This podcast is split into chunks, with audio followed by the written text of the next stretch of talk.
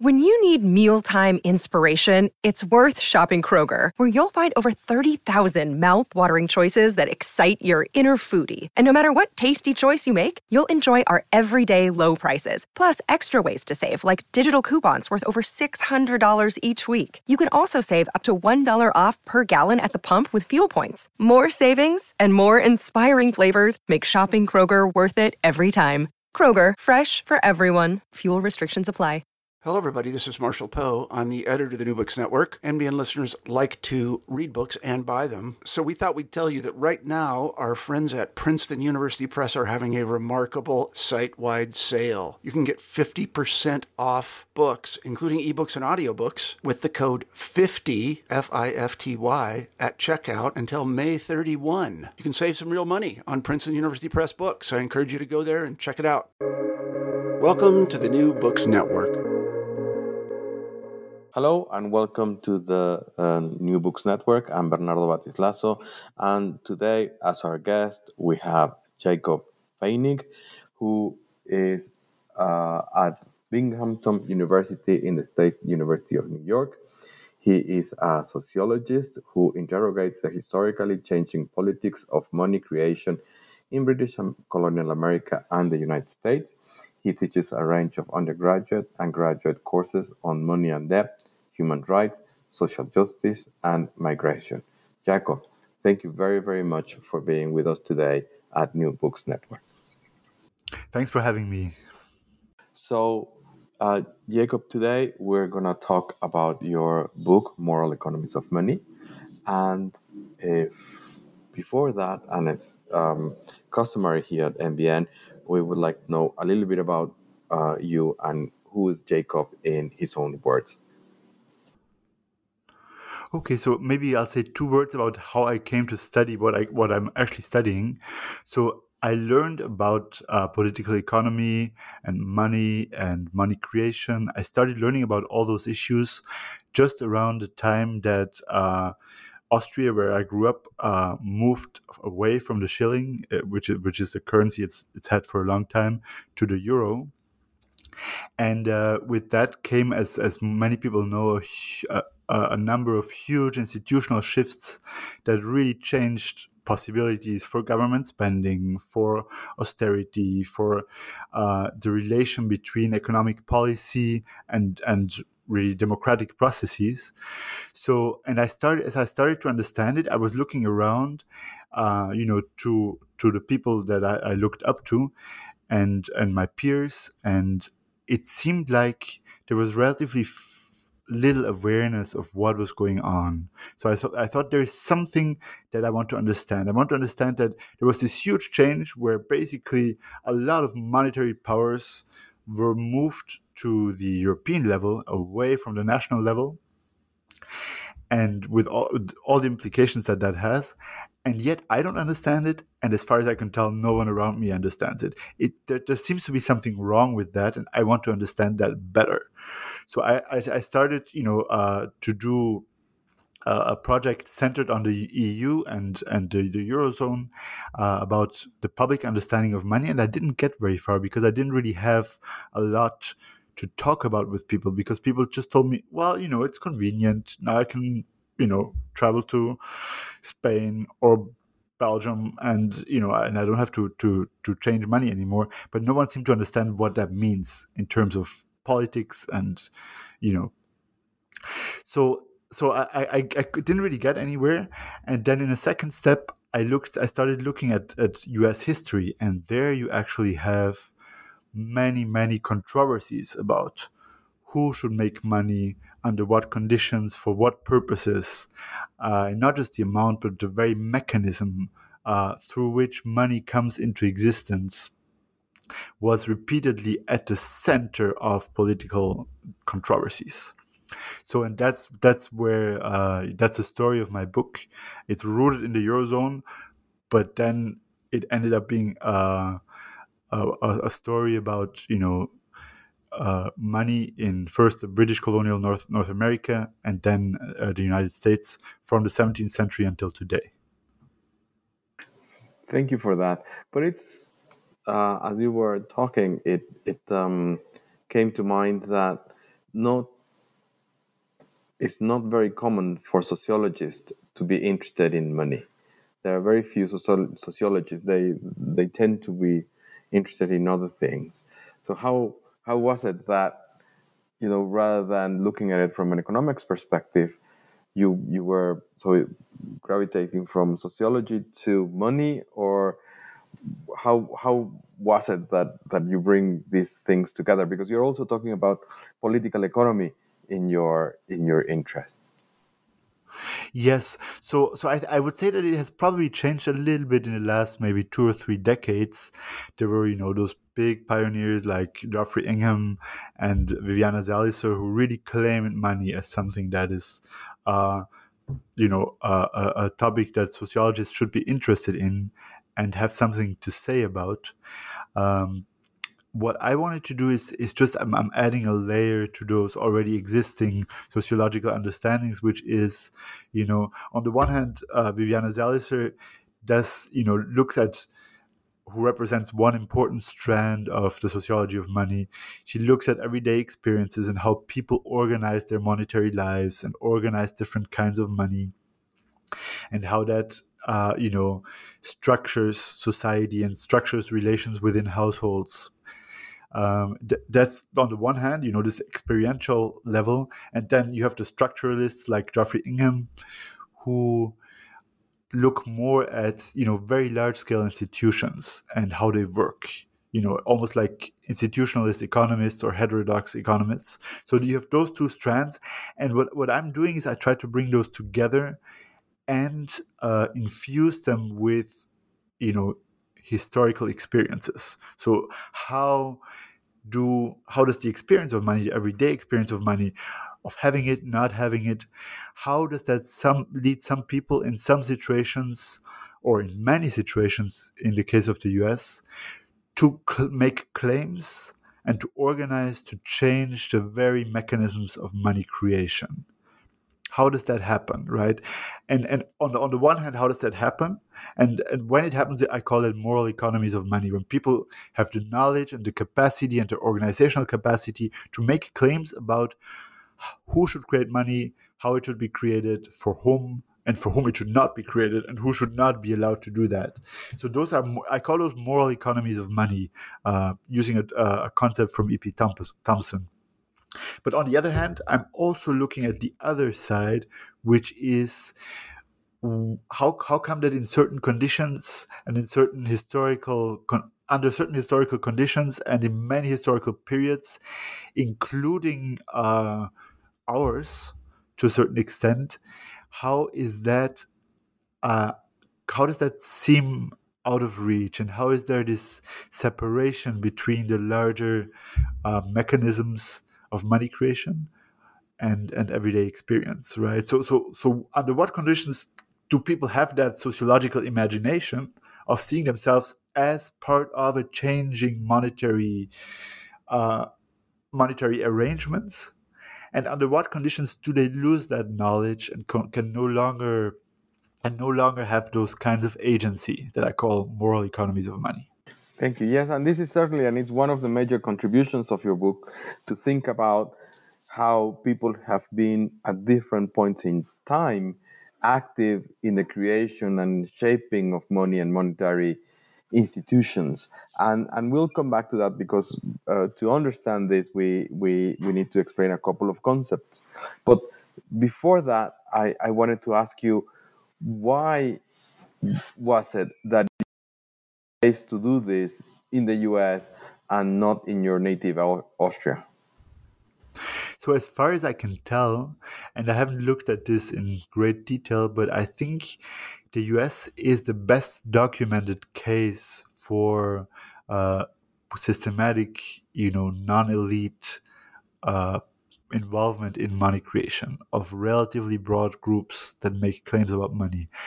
Uh, and because there was an already existing literature, and, and and and I could read up on that. You know, it took me several years, but it was relatively quick, so I could develop a a, a, a long narrative uh, of of you know of of how money polit- politics changes over time, because there was already such a, a strong uh, and very highly developed literature. Whereas in Europe, I think that does not exist uh, anywhere else, like, for instance, in Austria. Right. Thank you. Um, then let's let's explain before we go into the into the bulk of the book these um, underlying differences uh, between uh, ways of thinking about money. And on the one hand, we have the um, way that it's portrayed in the media, and it's in basic textbooks, which is this efficiency-driven story of money creation from barter to um, some commodity, the introduction of of, of precious metals, um, uh, and and and therefore uh, uh, you know paper money, and lastly you know as greater efficiency is is in that in in a, in, a, in a very short way um, uh, we we have digital money, but. You are coming from a different tradition to money creation, which is the cartelist tradition. And in in this tradition, if you you you you set me right, basically money is seen as anything that will, you know, when, when there is trade between people, there is a um, creation of a asset and liability in, in, in this exchange. And whatever settles the that Uh, exchange, that double entry bookkeeping, that is what is money for for a car- cartelist tradition. Um, am I being fair, or would you like to uh, explain this a little bit more, as you are the expert on on this? Maybe I should add that you know there are those two big traditions, and and one way of thinking about them is that one tradition uh, kind of sees money as exogenous, as something that is, you know, that's a, uh, that is outside, that comes from outside into the, the economic system, and we can kind of like forget where it comes from once it's there. So it's it's and that's very much uh, connected to our everyday experience of money, where you know we it's it's very dramatically present or absent in our everyday lives, um, but it's but but but but we're kind of like disconnected from the question, where does it come from, right? So so that's the exogenous, the, the external approach to money. That's the typical one that's, that's you know, present in most uh, econ textbooks. It's very connected to the barter narrative. That's the exogenous one. The endogenous one is that money creation is internal to economic dynamics, to political dynamics, to all kinds of social dynamics. It's itself an integral part of how we relate to each other. So, so chartalism and you know various strands of post-Keynesian econ- economics uh, think of money as endogenous, as something that needs to be analyzed as itself something that matters. And so so so so what you say about the de- definition of money is that which settles debt, that is correct. And I would probably add something, which is that you need a governance institution that creates that and that makes it accepted, and that creates an institutional framework for acceptance. And that institutional framework, it can be many things. It can be either you know creating tax obligations, which forces people to, to pay taxes in the very thing that they create, uh, or other, you know, or, or or or saying that this this money is acceptable for private debts, for fees, for fines, for all kinds of things. So those are all moves on the part of the governance institution to um, to make a money accepted. And there can be more than one governance institution, right? So so neo-chartalists and M M T theorists think about mon- money not as, as one thing that comes from the central government, but it's as various monetary instruments that are arranged in a, in a hierarchy, right? At the top, you have uh, the state money. Uh, at the slight, slightly lower is bank-created money, et cetera, and all the way down to Starbucks gift cards and you know airline miles, and maybe an I O U that I issue to you, right? So that, that there's a hierarchy of moneyness, and a hierarchy of uh, acceptability, and a hierarchy of you know of of of how of of a money's reach. Right. Thank you. Yes, that is so. Obviously, well, uh, obviously, this endogeneity of money, or this, or or, or having as your uh, starting assumption that money is endogenous to the system, that it's uh, that it needs to be explored, and particularly the governance structures that create money, is it sets you in a completely different path than taking the the, the alternative view. And I should uh, emphasize uh, or clarify for, for our listeners that um, uh, in the footnotes to the um, to the podcast and, and in the blog from uh, New Books Network, I'll leave some of the references that we have mentioned, as well as links to uh, Wikipedia pages that uh, explain uh, the, uh, things as the cartelist approach and M M T, which is the modern monetary theory, if they are interested in, in looking at this. Right. So we we our concern then is those um, those um, institutions, those governance structures that allow uh, people to take part, active part in the creation and uh, shaping of what is money. And then you introduce this historical um, uh, narrative. So you you you you provide in the book a, a, um, a great introduction to this moral economies of, of money, and and then um, uh, provide. Um, This idea in chapter three, well, that it's briefly introduced in, in the introduction, but you explore it in in in greater depth uh, from chapter three onwards, which is your idea of monetary silencing. Would you like to tell us a little bit more of what you mean by monetary silences? Sure, totally. So, so you know, if money is something that is internal to the system, that is itself something that's political, and that is itself something like, let's say, the wage, the wage relation that almost everyone admits that, you know, the relation between employers and, and workers is something that's political. It changes all the time, depending on whether or not people are unionized, depending on uh, all kinds of histor- et cetera, depending on all kinds of historical conditions, right?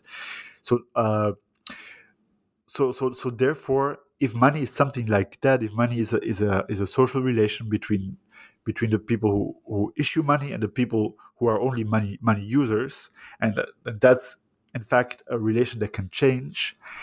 Um, if if we think of it in, in that way as, you know, politically endogenous, it's not just a technical thing. It means that if it's endogenous, it means it has to have a politics. So if we think of it like that, then uh, its absence requires explanation, I think. You know, so so what what what I want to say is, if there if there is a relation, if there is a central area of governance that is not that there, that, that does not have a lot of political controversy or knowledge, then the absence of that political controversy, or the relative absence, or the relative, you know, disconnection, or the absence of knowledge requires explanation. And to to to to to grasp those processes where that knowledge disappears or is taken away, I, I, I invented that term monetary silencing, uh, you know, inspired by Paulo Freire, who says, you know, silence is not just a silence. Silence is actually a really dramatic uh, moment when someone cannot speak, right? So it has to be the, the outcome of a historical process. And that, so I look at monetary silencing, silencing as something that happens, you know, on the level of discourse and knowledge, right, where where different ways of thinking about, about money emerge and are uh, and, and and disappear, but also, you know, all kinds of other forms of of social change, uh, changing institutions, making them look different from the perspective of money users, and then talking about them in such a way that money comes to appear as external, as exogenous. Right, or you know, but but in addition to, to institutional change and cr- the creation of, of different kinds of knowledges that make money appear more distant, there was also repression and, you know, uh, mob actions on the one hand, but also organized military repression. So monetary silencing is a multifaceted uh, process. Thank you, thank you, Jacob. That was very interesting. So, some one concept that you introduced in in the book, which is uh, really interesting, is this idea of silencing. Could you tell us a little bit more about how silencing works? Totally. So if you think about money as something that is internal to the system, that's internal to how people relate to each other, that's that the very fact of creating money is itself a political relation between uh, money users and the money issuer. And that is a relation that can change because money users can cl- make different claims and demands to change money creation and even uh, themselves attempt to create money and make it accepted. So if we if we uh, if we start from that, then the the process through which people lose knowledge of that, you know, because because they, they, they had it in certain historical moments, then that process is is itself in need of explanation, right? So so the, the situation in which most people live, I, I would say, live today, which is they experience money as something that they can't really understand, that's external to their lives, not something that, that's that's very dramatic in, in the sense, you know, do I have it or not? But they, they cannot, or they haven't learned to articulate their position within the system of money creation today. So, so, so the process that leads from, you know, one moment of moral of moral economies of money to monetary silence, to to experiencing money as something external that we cannot understand, I call that monetary silencing. And that can be multifaceted. There is, on the one hand, the creation of institutions that make it harder to understand where money comes from and who makes it. Uh, there is the creation of different kinds of knowledges and, and hierarchies of knowledge. But there is also uh, actual physical violence, uh, including armed repression, uh, repeatedly. So, so we have monetary silencing is not one single process, and it cannot, you know, but but it has happened repeatedly, and with and it has repeatedly had the effect of marginal, marginalizing the kinds of knowledges that allow people to see money as, you know, money creation as internal to to politics and as part of the realm that they can influence. Thank you very much, Jacob. And then you have two big stories in, in the book, uh, at least, that if you could tell us briefly um, how they, they work as examples of these two extremes of monetary silences. On the, on the one hand, you have modern-day America, the, the, the old British colonies, and the introduction of the of the greenback la- later on. And then as a big silence, we have the New Deal. But let's let's talk a little bit first about that first example of how people are very active in, in the shaping of money in early in whatever you, you choose to um, uh, to uh, illustrate, either early modern America or the introduction of the of the greenback. Totally. So let me just first maybe say that I wrote the book for for. to an academic for an academic audience, but I also wrote it with the attempt to make all the things that we've been saying, you know, the theoretical things about endogenous money and chartalism, to make that more palpable to people. And and I do that by writing about monetary practices, right? So this is, it's very much informed by theory, but it's it's about how different people create money, and and and and I wrote it so so people can understand that they can also become part of the process of thinking about money creation. So so it's organized as a pedagogical tool about about money. So, so and, and and and to that end, I, I look at those two big moments of very broad understanding of uh, uh, of of chartalist, you know, monetary quote-unquote theory, which is on the one hand the colonial America, eighteenth century uh, America, and the British colonies, and then also again after the Civil War with the populist movement and the greenbacks. In both uh, cases, it was very clear that the legislature issues money directly. So in the eighteenth century, it was even clearer than, than I would say in the nineteenth that that law, lawmakers decided about how much money to create, uh, what to spend it on, how it should reach a population.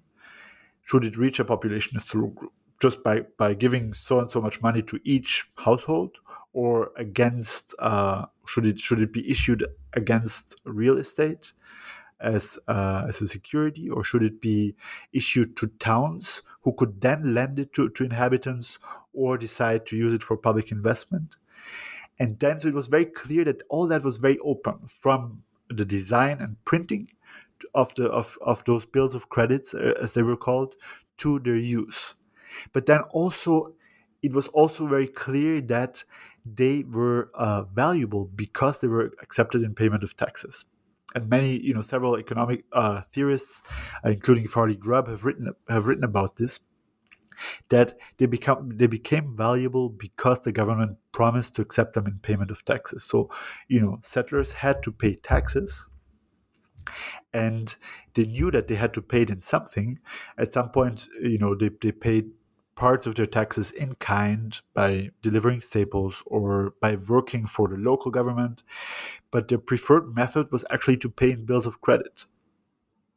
So, and and and, and they knew that this that, that it was would, would become generally accepted because uh, the, the the provincial governments promised to accept them in payment of taxes. So the entire and they wanted they, they petitioned the government to to either you know accept in. you know, in-kind contributions and paper money, uh, they, they they they were, or to not, they they asked for uh, more money. They they voted for people who promised to spend more money into existence. And also, it was very clear that money, once it was, uh, you know, retired through taxation, then that that it, that the government did not need that money, because it, it was very often, if it if it was, you know, used or if it was no longer serviceable, there was just a public burning of uh of of the, the the old money. So it was very clear that taxes are not uh needed for revenue, for for generating revenue for the, for the government. Taxes were only needed to make a money acceptable and to to make sure that it that everyone would uh would accept it. So, so, so that whole circuit, that, that entire circuit, was very visible, and in that context, you had all kinds of uh, debates and controversies between different people and different classes, and different uh, between merchants and smallholders, and people who wanted uh, to export to Britain versus people who wanted to be more inward-oriented, and, and they were all concerned with monetary design as the central or one of the central areas of conflict. And something similar happened again after the Civil War. Now, let me say that those are not, you know, moments of, uh, you know, I don't, I don't want to create a nostalgia for eighteenth century America, which was an extremely unequal place and an extremely undemocratic place also. So this was a very limited form of democracy. It was only a settler democracy. Only propertied uh, settlers could vote, no one else. And uh, so, so, so this is not a political project that I would want to defend. I only look at it as a moment where large numbers of people understood the importance of money creation. Right. And then we have the big silence that you you place around the New Deal, and and that I would uh, yes uh, the big silence in, in, in monetary creation around the New Deal. Why is it that you reinterpret the the New Deal as a moment of monetary silence?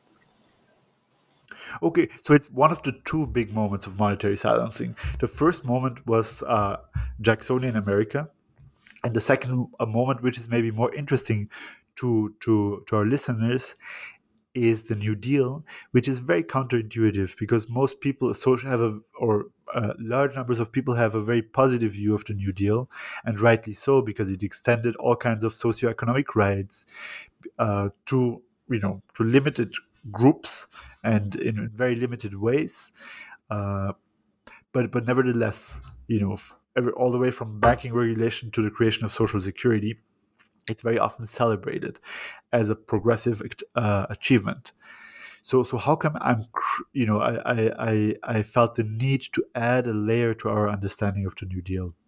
So I felt that need because it was, it was very curious that it seemed like, you know, money politics and moral economies had popped up over and over again throughout U S history.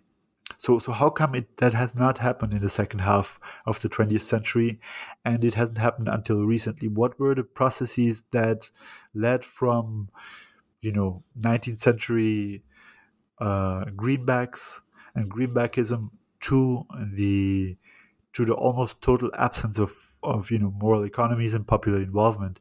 And I think that happened through the New Deal, and the book shows how that happened. So, so uh, you know, F D R and New Dealers were often, uh, you know, pressured by popular groups to, uh, you know, into into making all kinds of, into creating all kinds of institutions and benefits, et cetera. And and and some of those, or several of those groups, had a charterist understanding of money.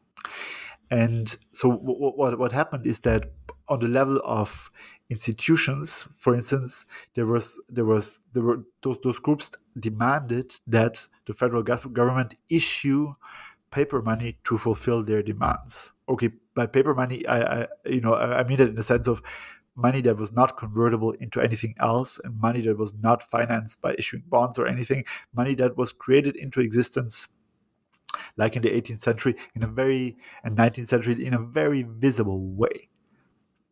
So, so, so they demanded that, and people can read up on that uh, in the book about the details of those different groups. And F D R sometimes fulfilled their demands, but always by doing two things. On the one hand, he never, uh, he never accepted legislative money creation, direct legislative money creation, which would would say, you know, uh, Congress decides to create. you know, to create this and this much money in a direct way. That was the first thing he never did, even though he could have several times, and people can read up on that too. And on, on the other hand, he created uh, a discourse, a form of thinking about money in his, you know, especially in his, in his in his public speeches and in his fireside chats, that depict money as something that's not political, Uh, that's that's kind of like always and already there, and that's outside of politics, and that's that, can, that no one can understand, and that people actually shouldn't understand. They should trust their banks, they should trust their chief executive, they should trust the institutions, but they're not. Uh, it's not they're not required to understand where money comes from. So here, and and and I, I showed it in the book how he really systematically developed that. And he did that in such a way that it no longer depended on the idea that only gold or silver are real money, right? That's a nineteenth century conservatism. That's a nineteenth century version of monetary silencing. So F D R pioneered a way of thinking about, about money that makes it unpolitical and external, not not political and, and endogenous, but without relying on gold. So in that sense, he's really the pioneer of monetary silencing in the twentieth century, or one of the pioneers, and and maybe one of the most successful ones, you know, throughout the entire period that I'm looking at. Uh, and this is our interpretation, well, your interpretation of, of, of F D R. I don't think that he was thinking in those in those terms, no. But uh, but but uh, um, the, the the point is, um, or or or probably a question that might come in some people's mind is, what would be your take then with the new forms of money that are being around today in terms of different forms of digital money? Is this an end of that period of silencing, or has absolutely nothing to do with it? Oh, I think that's a great question, and I think it's it's really a critical question. So, and I think two things are at stake, really. The first one is, you know, there's nothing inherent in a technology that makes it good or bad, right? So digital money is not inherently good or bad. But I think there are two ways of thinking about it. There's, on the one hand, there is there are projects for making public monetary systems uh, digital, for creating, you know, treasury-issued uh, digital currencies that are safe, privacy-respecting, et cetera. Some people call that uh, central bank digital currencies, but there's no, no reason why that would have to be central banks. It could also be the Treasury, which is a an institution that's more directly connected to democratic control and oversight. So if if we would explore that area, and you know, my colleague uh, Rohan Gray has uh, developed uh, a number of proposals and uh, on that, then that could that is you know. That that could become a way of making money, you know, endogenous, visibly endogenous again. It could it could become a way of making people understand that money actually it needs to be, you know, someone makes it, Treasury does it, and you know, there's there's if the Treasury spends more into circulation, we have more money. Period. That's that's the on the one hand, that's that's that's the the the. the type of digital money that could that's very compatible with moral economies, or that moral economies could even demand that, those kinds of money. And then there's, on the other hand, there are all uh, you know the family of of of so-called currencies, including you know uh, Bitcoin, that I think are part of a process of silencing, actually, because they deny the the idea that money is, uh, you know, a, a governance institution, that it it can be and maybe should be democratized, that maybe uh, it's not just about exchange between individuals and creating a neutral background for for for economic life, but that is, you know, our most important way of organizing our resources, mobilizing people, mobilizing resources, and create a future that works for everyone. Whereas, you know, Bitcoin, I think the dream is to make money exogenous again, right? To make money as exogenous as possible, to, to create a, a way of fantasizing that money creation, a fantasized way of, of thinking about money creation as something outside, right? So in, in that sense, uh, those projects are really a form of silencing. Excellent. Yes, then you would be, I don't know if you have come across the work of our colleague Lana Schwartz, that comes to money from a, a media perspective and talks about the creation of money through um, different um, small constituencies and serving um, small groups of people. Uh, I actually haven't. Uh, I'll have to look that up. Right. Okay. I'll I'll pass on, and I'll I'll will also add it to the to the notes to the to the podcast. Um, right. So, Jacob, thank you very much for your time. And before we leave, I would like to ask you, um, what are you working on now? What is your next big project?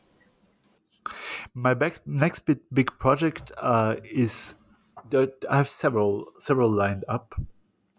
One of them, one of the one of the ones that are uh, near and dear, you know, uh, to my heart, is thinking about, uh, together with my colleague uh, Jaren Valaden, to think about how, uh, you know, the role of money as something that create, you know, in in in uh, in the creation of what, what what people call racial capitalism, and how we think about that historically, and how we how a neo-charterist lens can, you know, help us understand racial capitalism uh, differently. Right. Thank you very much uh, there, um, Jacob. Um, so thank you very much for being with us at New Books Network. To our subscribers, uh, thank you very much for being with us again. If you haven't subscribed to the podcast, please do so. And if you are, please rank us. Do leave a comment that are very, very helpful. And uh, if you can, follow us in in Twitter, um, and uh, there's also the Twitter handle for, for Jacob. If you can learn, if you want to learn more about what he's doing in his next uh, project, Jacob, thank you very much. Thanks for having me.